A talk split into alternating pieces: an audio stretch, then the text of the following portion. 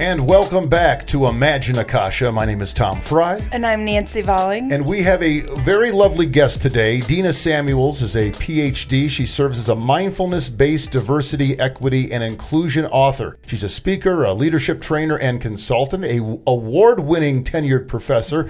Dr. Samuels taught at the University of Colorado in Colorado Springs for 20 years while consulting nationally and internationally. And now you do that full time, don't you? Mm-hmm, I do. Well, tell us a little bit about some ways to improve your health and wellness and some of the things that you talk about. Sure. Well, first of all, thank you both for having me here. I'm super excited to be here um, and to talk about mindfulness and all the things. Well, thanks for thanks for coming. We really appreciate it. Mm-hmm. Um, what is mindfulness? Uh, it's a great place to start.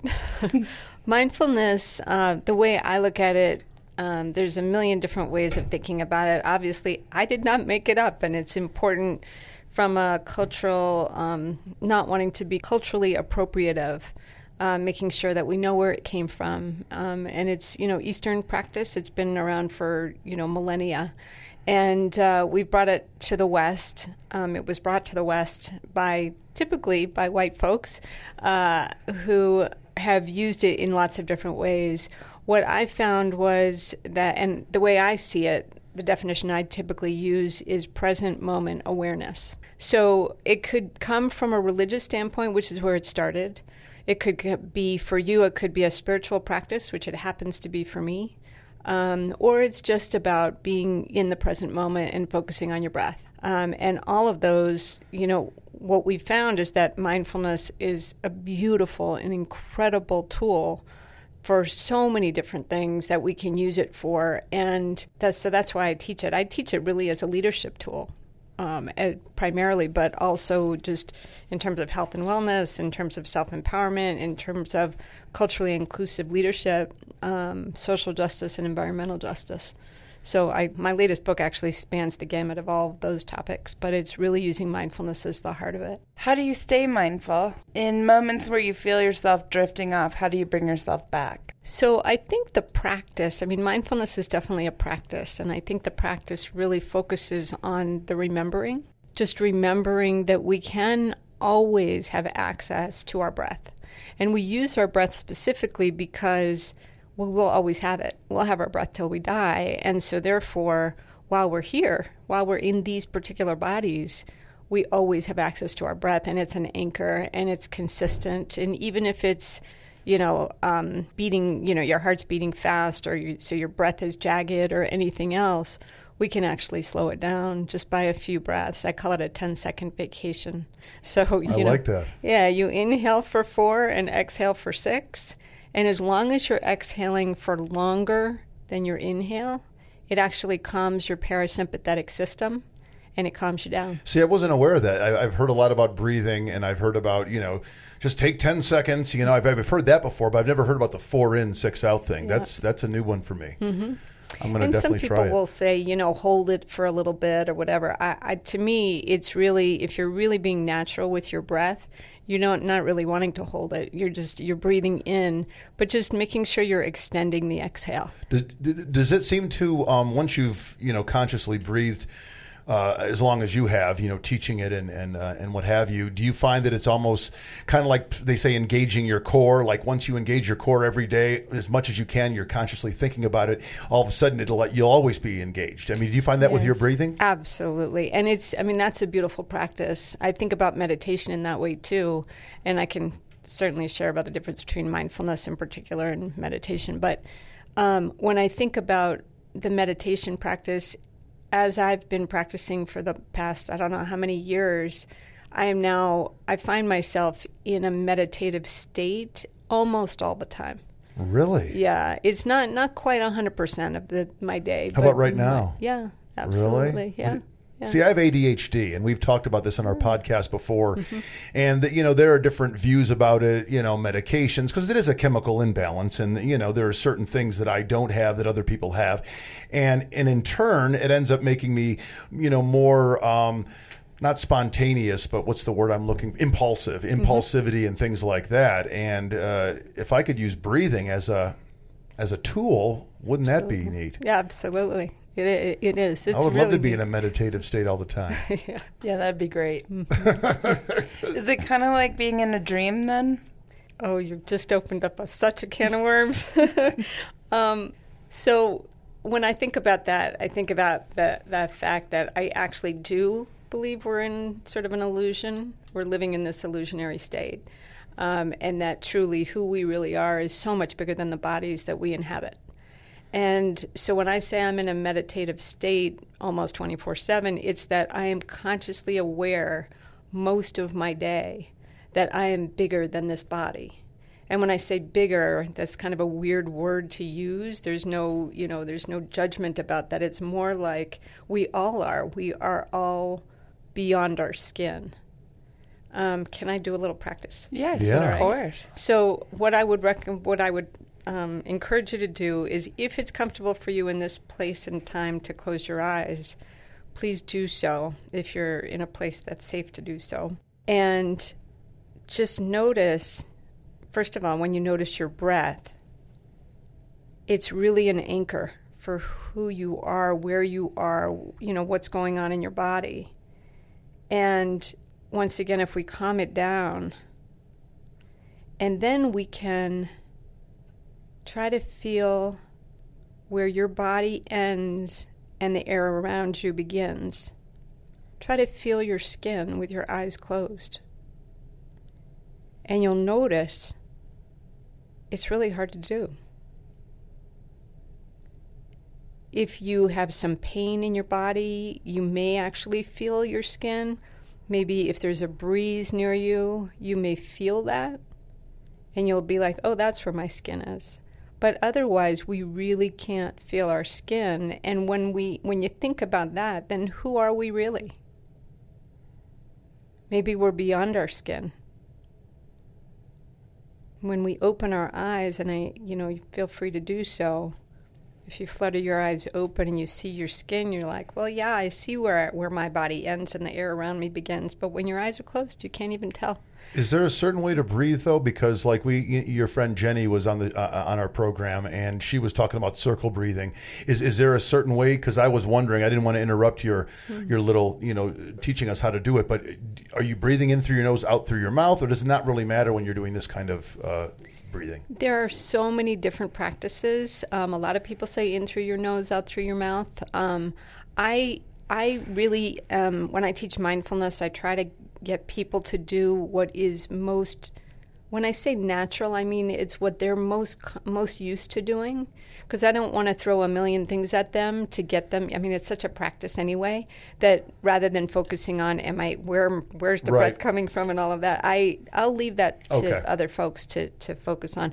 If folks are interested in asking the question, I would say, yeah, for sure, breathing in through your nose and out through your mouth because you can you can do a big long exhale through your mouth, and it seems to it seems to really incorporate a lot of the air in your body coming out. So yeah, I would encourage that, but I I don't typically teach it for yeah.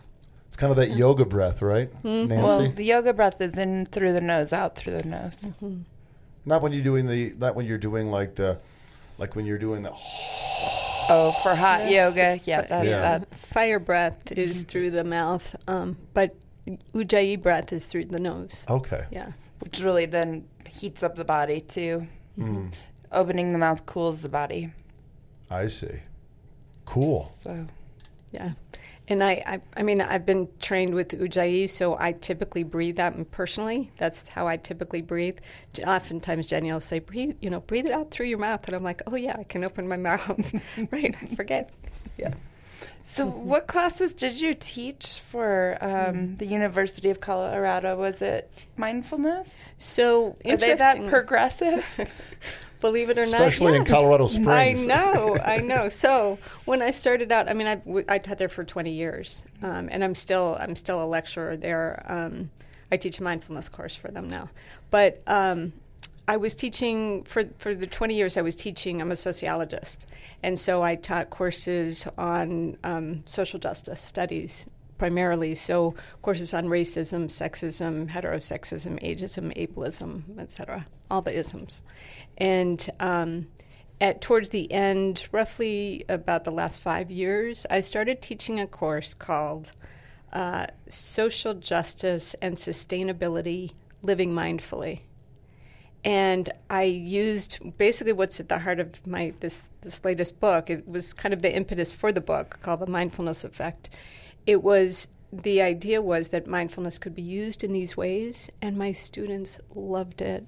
They just loved it, and I loved teaching it. I was like, I, that was truly a you know game changer for me, and that's where sort of my my career went. Where your practice yeah, has my gone. practice, my trajectory, all of it. Yeah. If somebody wanted to get your book or contact you to speak for them, Mm-hmm. um, how would they find you? What is the title of your book?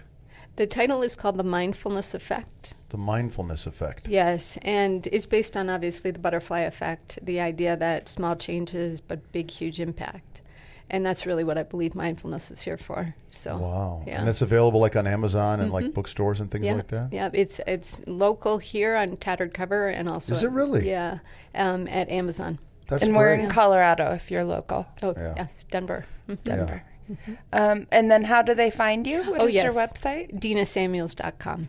Yeah. That's D E N A. Mm-hmm. Okay, because some people might, you know, spell that differently. I want to make sure it's D E N A Samuels S A M U E L S dot com. Mm-hmm. All right, now here's an out of the box question. Um, how do you see the world today? Because it's very, you know, a lot of people say it's really heavy on, on those things you just spoke about. Um, do you see us flipping the switch on racism and sexism and all those things? I, you know, I just feel like I, every day I think I'm going to work myself out of a job. I hope I do. I hope I do, and I, it, it's not going to happen in my lifetime. There's just so much work to be done, So whether it's in schools or universities or in organizations or corporations. The good news is is that the people who are inviting me in to talk about mindful, inclusive leadership development happen to be like the military. And I mean, I was talking to the Denver Police Academy. Like they do mindfulness. It's unbelievable. So right, it's not just a bunch of you know granola eating yogis from Boulder. Right, right, right, There's actually, like this. you said, like you know cops with you know mustaches and brush cuts. that are- Exactly. yeah, that's that's really they're interesting. focusing on their breath. I mean, it's Wow. amazing, and it's it could be life changing in terms of, you know, when we think about first responders, knowing mindfulness. That's Oh, critically important. Oh, yeah. it's critically important. Especially because, you know, those workers come across all walks of life. It's not just one group of people having problems. Have you ever talked with athletes at all?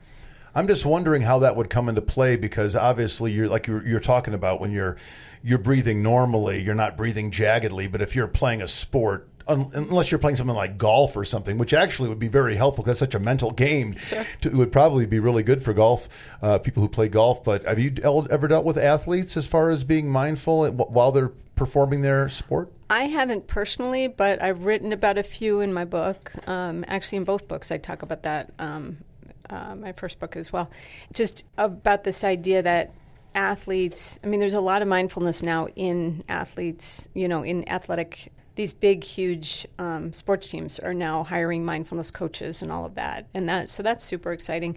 But we're also seeing mindfulness in these big corporations like Facebook and um, Google and some of these big companies that are really kind of leading edge, and some of them even have departments of mindfulness. You know, like there's Wow. a you know director of mindfulness programming or you know that kind of thing. That'd be a bump in pay if you could get you know a gig like that. Um, he was one of the he was the coach of the Bulls, Phil Jackson, who later went on to coach the Lakers. He was one of the first coaches that I heard about that got his whole team to like meditate and breathe and things Exactly. like that. And, and look at how many championships. He, I mean, he had Michael Jordan and Kobe Bryant and Shaq. You know, he had some good players, but I think there's something to be said about that. I mean, it just kind of puts you in a different state. And I think it, when you go out there to play your game, and instead of worrying about everything, you're kind of just focused on that moment. And I think that's something that's probably helpful in many arenas. Yes. Pardon the pun. absolutely. right. Very good. Um, yeah, but getting back to this idea of first responders, though, I think it's really an important point is that, you know, we talk about, you know, th- this is life or death kind of issues. And, you know, when you're, when first responders are going out, especially if they're police officers, if they're drawing their weapon, it's to shoot right? And so we want them to be mindful about that. But even, you know, the fraction of a second could cost them their own life. So it's it's partly the mindfulness that happens before they go on scene, um, but also what happens after. There's so many folks, first responders, whether we're talking police or fire or what have you, that are walking around with PTSD, moving through the world with PTSD, and it is more likely that a first responder will take their own life within five years of a traumatic experience than it is that they would die in that traumatic experience. No kidding. So if they can learn the skills of mindfulness before they even get into a situation like that, they'll have those skills when they need them later.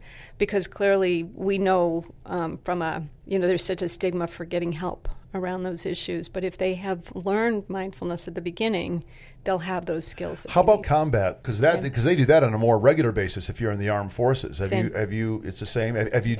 Did you ever do some stuff with the Air Force because you were down there? Air Force, the Coast Guard. So far, so far, it's the Air Force and the Coast Guard that I've worked with around mindfulness, which has been. I just never thought that that's where I what I would be doing, but it's Wow. super exciting. How about the VA? The VA Not quite contacted? yet. No, but But isn't that please, a lot? my But, phone is, you know, my phone's open. but the VA would be, you know, after they already have PTSD, most likely. So is, is there a way to bring that in to help with PTSD Yes. after the fact? Absolutely, because again, you're still talking about coping mechanisms, Okay. right? So we're talking about mindfulness as a tool for health and wellness, and using it as a coping strategy is just it's it's a phenomenal tool, and it's available to everyone, and it doesn't cost a penny. Wow, I love That's that. true. Love that.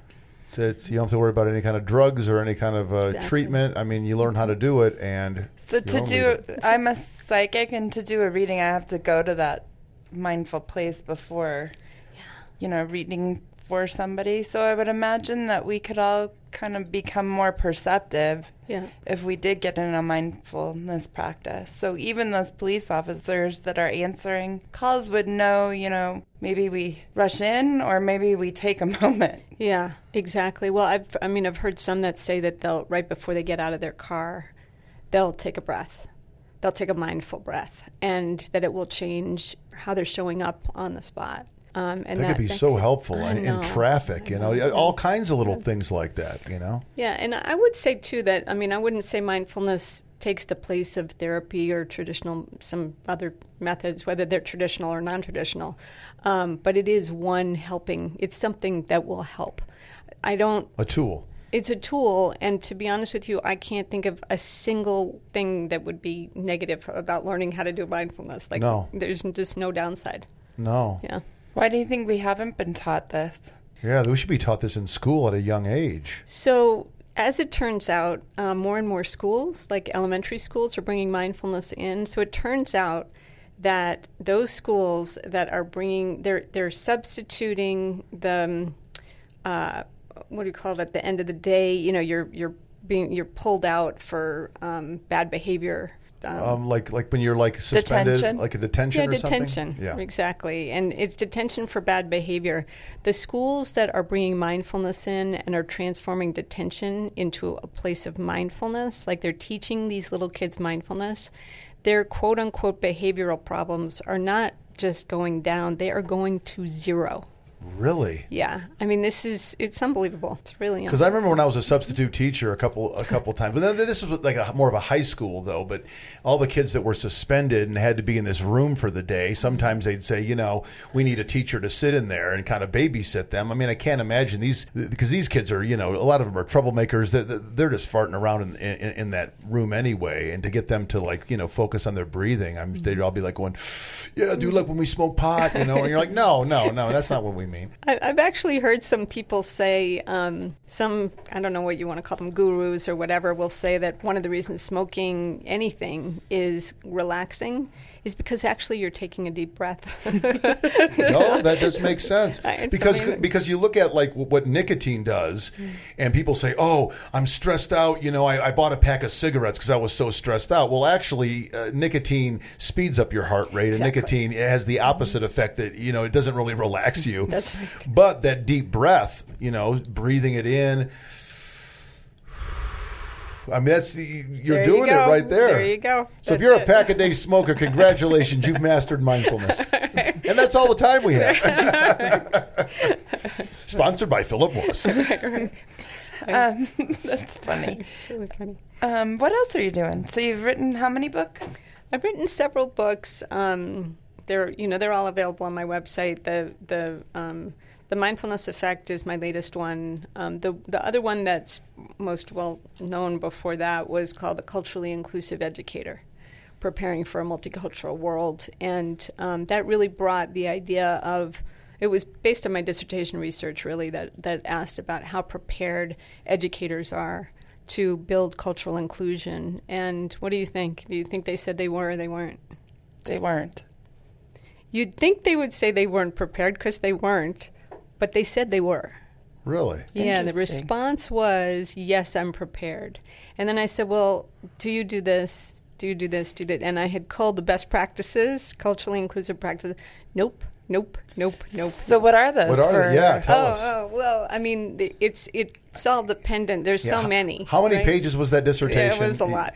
But but yeah, but, but can you give us a couple like examples maybe? Yeah, um, in terms of culturally inclusive practices, I mean, there are so many that would work in a business context in a company, and there are so many that work in a classroom.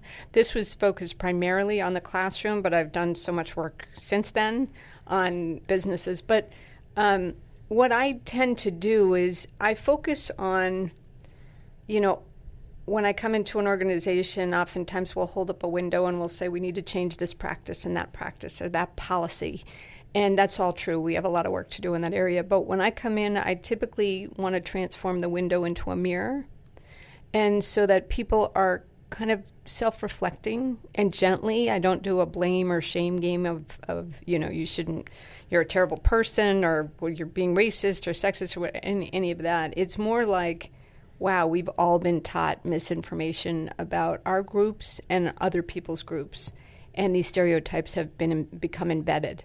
And so the idea of when I think about culturally inclusive practices, it really has to do with learning about what your own biases are. And we can do that in a mindful way, actually, but we can also do that through the um, Harvard's Project Implicit, the implicit association test. Are you familiar? No, I'm not. Tell us. Okay, so um, it takes five minutes. This is the beauty of this test.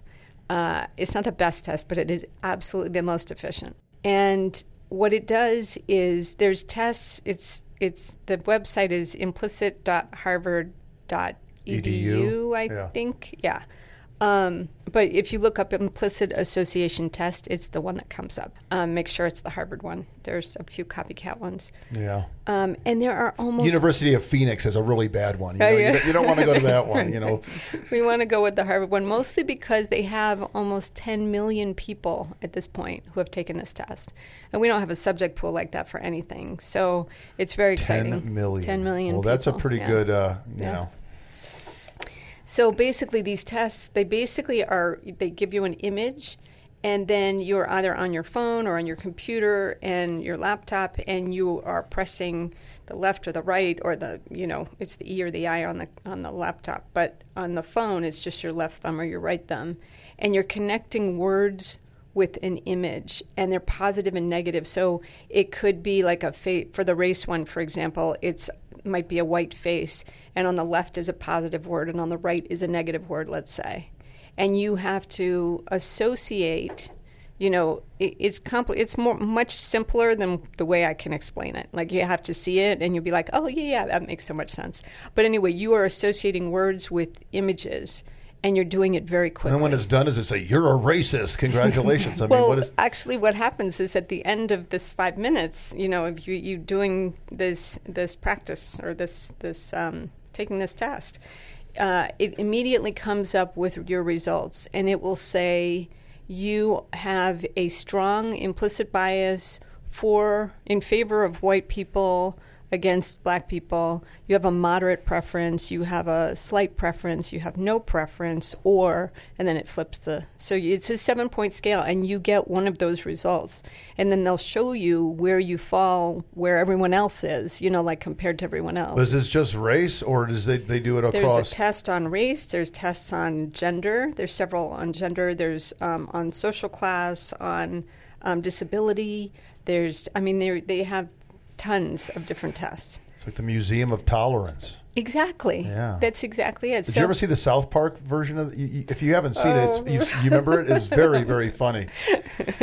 I don't know. I'm I'm like a little cautious when it comes Well, to stuff like that. I want to tell this because this is fu- this is funny. Okay, It sure. was so, so so they're going through all the kids from South Park are going through the Museum of Tolerance, and of course they you know show the Asian guy you know with the calculator and say there's the you know the Asian who's good at math, Mm-hmm. and there's uh, you know the covetous Jew you know, and they goes to this thing, and then all of a sudden you see this, and, and this guy goes oh the lazy Mexican because it shows this guy, and then all of a sudden he wakes up and goes I'm sorry I was taking a nap. He was like the guy who was cleaning the place. Oh. He happened to be underneath a light, and it was it's actually it was kind of funny, but I mean it just kind of goes to show you that you know yeah, maybe we should edit that part Yeah, out. right. But it, it's worth seeing the Museum of Tolerance. It's the uh, on Where is South the Park- museum? in Los Angeles. yeah, there's one in. Have Los you been to it? Um, I actually haven't. Have you? Uh, I lived in L.A. I, I I know where it is, but I haven't been in it. Yeah.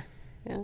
I wasn't I wasn't tolerated to go in there. I just couldn't handle it. yeah, tolerance. I, um, that's the word we used to use before we got to some of the other like diversity is a better word than tolerance. We don't. I don't. I mean, I use diversity only because people know what it is. Right, tolerance kind of sounds like I'm tolerating. I'm, Yeah. I'm dealing with the fact that I don't like these people, but I'm dealing Right, with it. these rather, people. Right, exactly. Yeah. Point. Case in point. exactly. But um, yeah, so in in any in any event, the um, implicit association test there are so many of them, and and like I said, what I always do is I invite people to start with the race one because most often, if they don't, if if I don't say that. They'll take every other test but that one because they don't want to know. Right. You know, so I say start with that one and then keep taking a whole bunch of different tests. So, how many are there on there? I Like wanna 10, say 20? yeah, somewhere in there. Okay. Yeah. And, um, you know, basically, there's nobody who has no bias on it against anyone, right? Everyone has some bias. If you have a brain, you're biased. And again, no blame or shame here. It's really more you got to know. And then once you know what your biases are, you can actually Work make- with them, Yeah, yeah. work with them and change them. And taking the test is only a first step. You need some bias training, anti-bias training as well. What did you say the name of this test was? I want to make sure we have it written down, and plus we want to tell the listeners one more time. Sure. It's um, well the, the the test itself is called the implicit association test, Implicit association test. and it's through Harvard's Test project through Implicit. Harvard. Yeah. Okay. Well, that's great. Yeah, our listeners might want to check that out. I mean, this sounds like it could be really uh, eye-opening. 'Cause a lot of people probably don't realize that they they are that way, and they say, "Oh, I'm liberal, I'm this, I'm that," uh, but yet you take this test, and you're like, "Well, yeah, you might be that way politically, but you still, you know, do this when you see this person, you think of the, of this, or you associate something with that, or Yeah, you. Yeah. for sure. And I definitely encourage folks to get some training um, around implicit bias. So just knowing, I mean, the first step is always awareness, right? We need to know what biases we have, but that can't be the last step. You can't just say, oh, well, I'll, you know, now that I know, I'll, I'll won't be biased anymore. Yeah, I'll be more no, conscious no. of it or something. Yeah, so there's some training that needs to happen. Mindful training. Well, if if you if you go with If me, you go yes. with you. but there's plenty pe- plenty of people and plenty of resources out there for implicit bias training.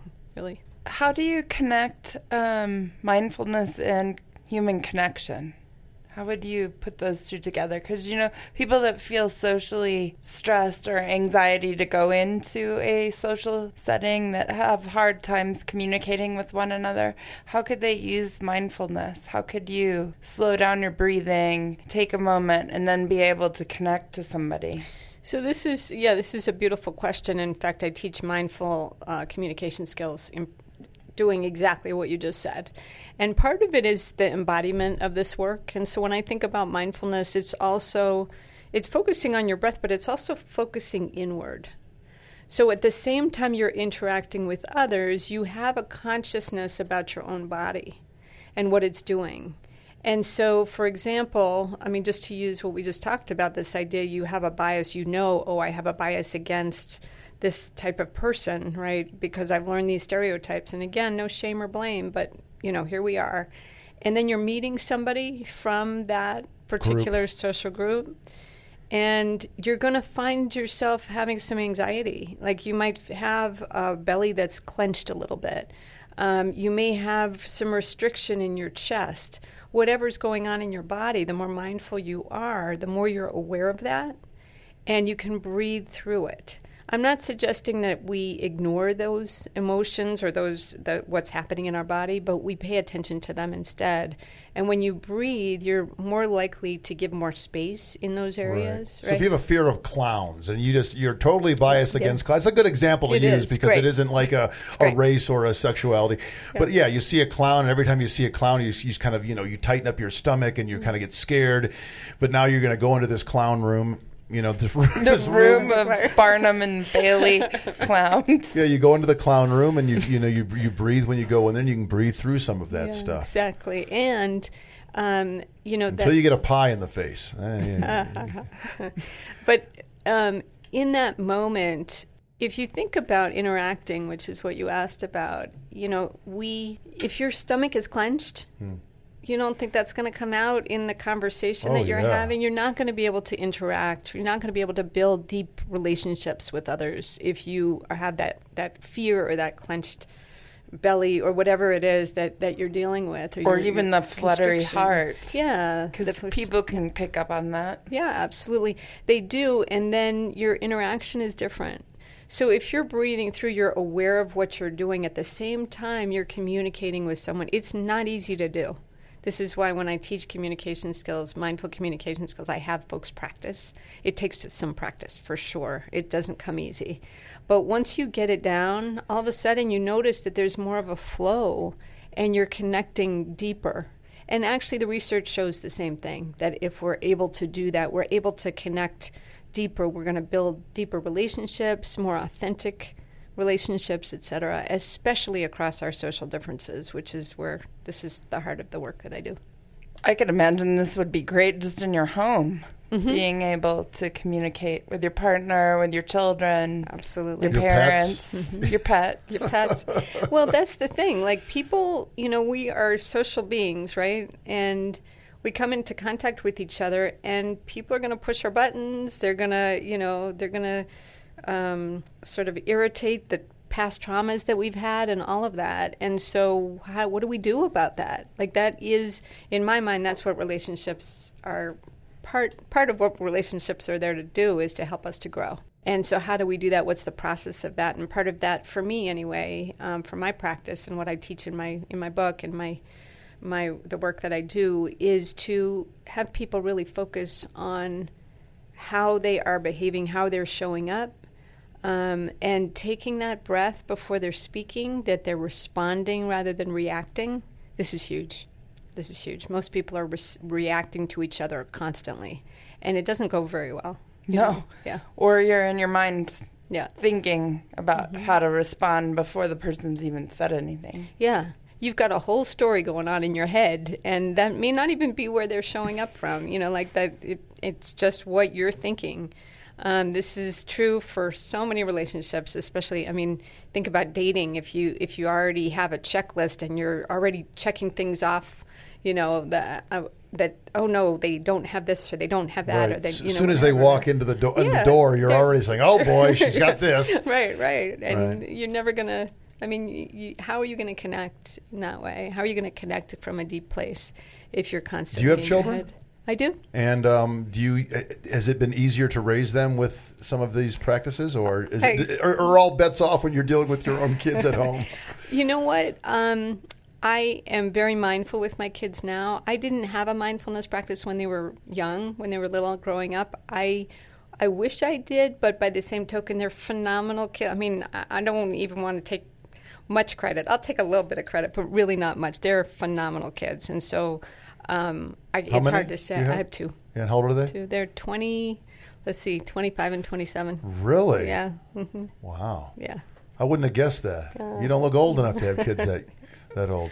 So, but but they, you think that they didn't really need it as much because they were they were probably. I mean, your, your practice. Well, you weren't doing it back then as much. I wasn't. Mm-mm. But at the same time, I mean, it sounds like they're pretty pretty special to begin with. So They're really see, it would have been different, like if because, like I said, I grew up with ADHD, and I'm sure that my real father, bless his heart, eh, was very impatient with some of my behavior. And if he had had some mindfulness training, then maybe it would have been a little easier for him to deal with some of the things that I was doing as a kid. You know? Absolutely, Yeah. absolutely, yeah, yeah. My my mindfulness um, came much later, actually, after they were they were really off.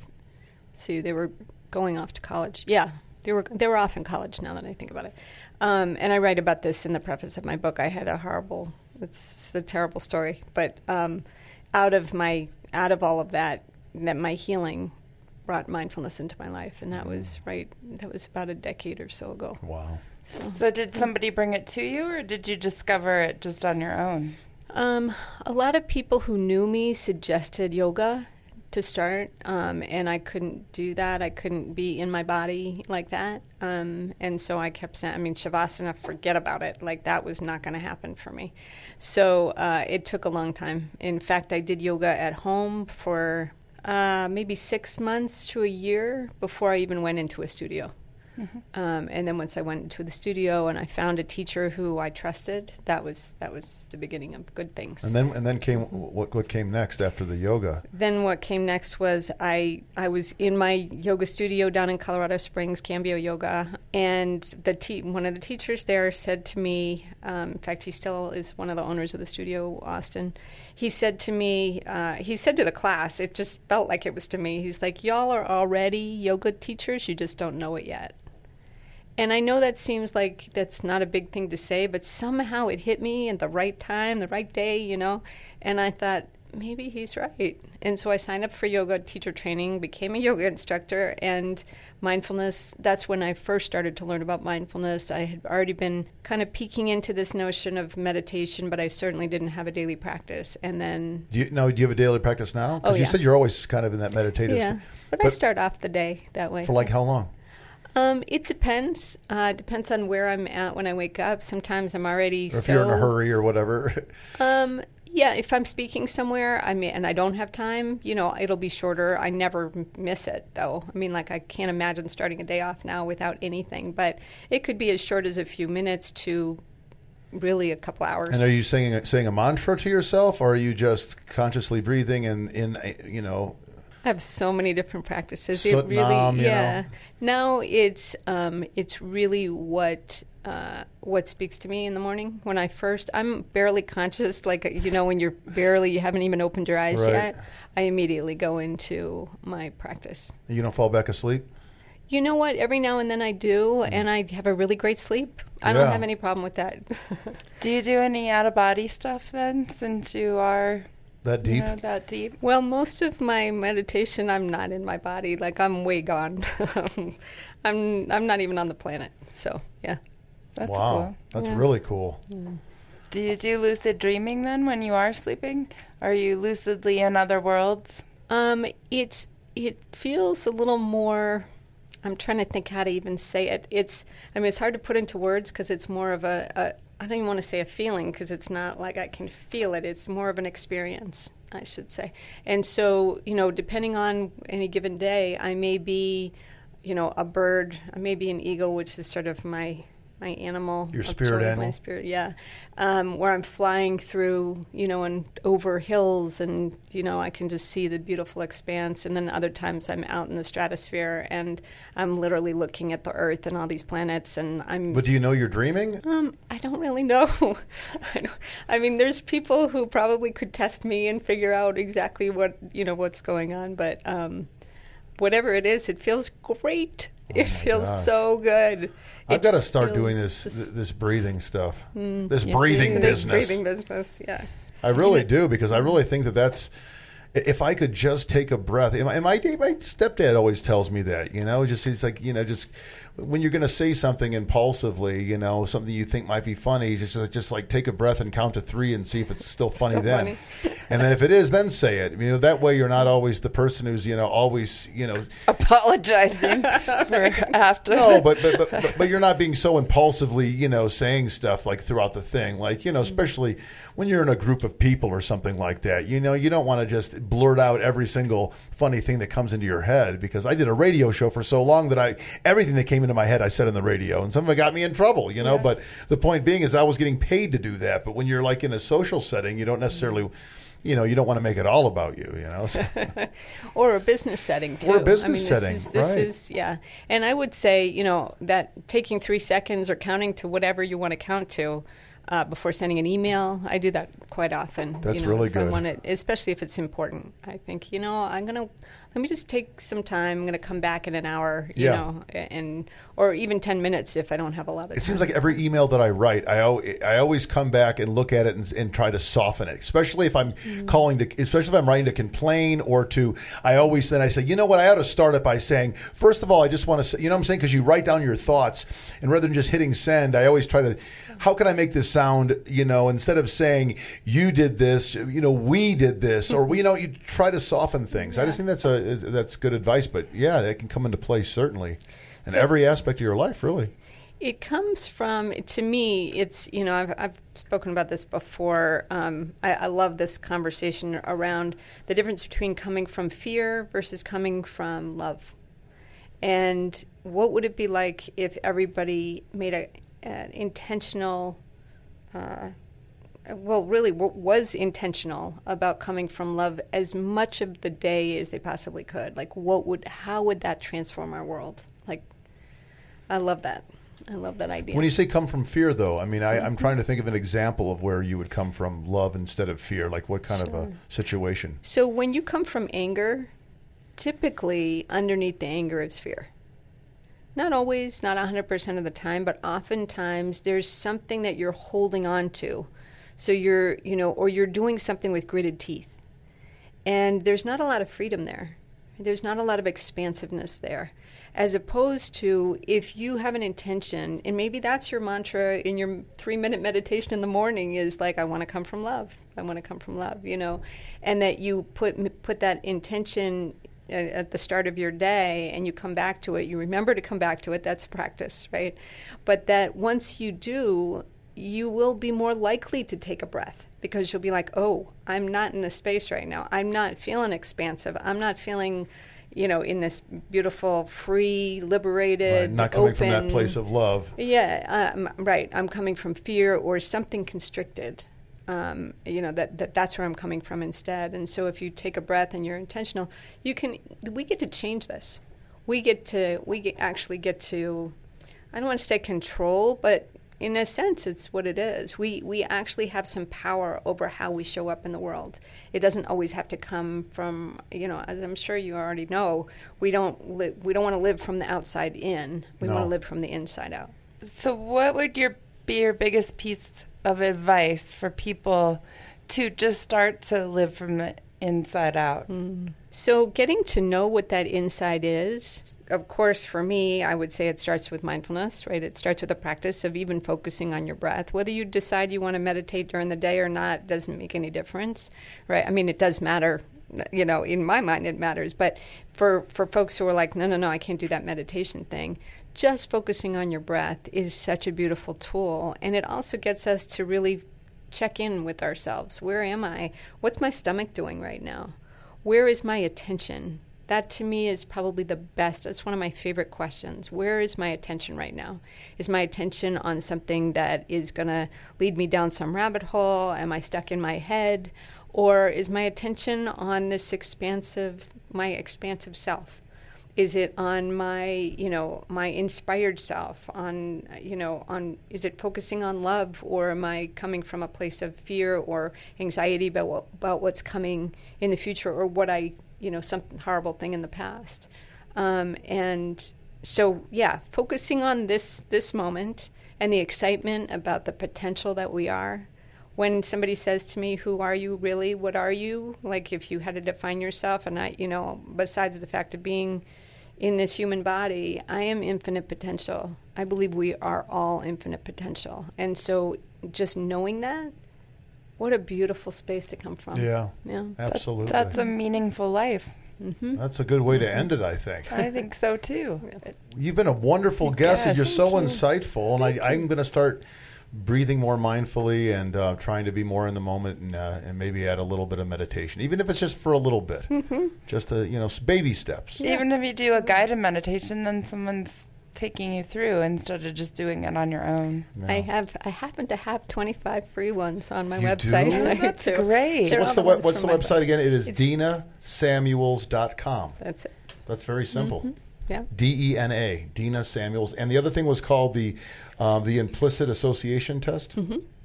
So, a couple things to look into. And then if you guys take it, make sure you email me and, Yeah. and we can have a conversation. Exactly. I have a on my resources page. I have actually a handout on specifically on the implicit association test. So if they want more information, folks want more information, or the website, you can. Just Oh, it is the. Okay, there's a link Yeah. there at mm-hmm. DenaSamuels.com. Well, thanks for being with us, Dena. Absolutely, it's my pleasure. Thank you. It was an honor. Thank you very much. It was great. Thank you. And we'll talk to you next time on Imagine Akasha. Bye bye.